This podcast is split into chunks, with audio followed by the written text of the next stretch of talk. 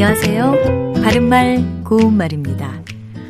무엇인지 분간하기 어렵고 불분명한 것을 나타낼 때 아리까리하다라는 표현을 쓰는 분이 많은데요.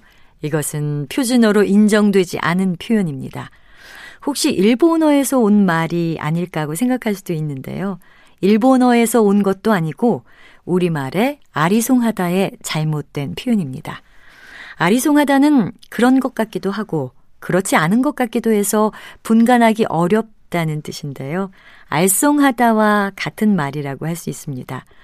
아리송하다란 표현은 그 자체로도 많이 쓰이고 있지만 알쏭하다는 알쏭달쏭하다의 형태로 더 많이 쓰이고 있지요.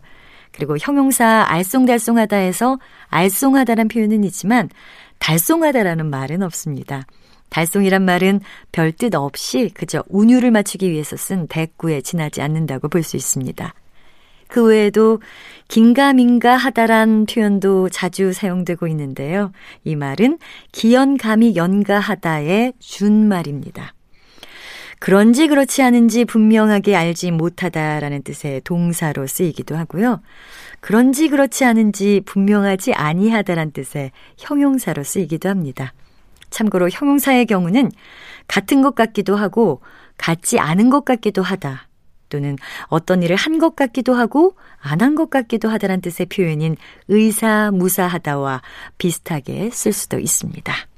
바른말 고운말 아나운서 변희영이었습니다.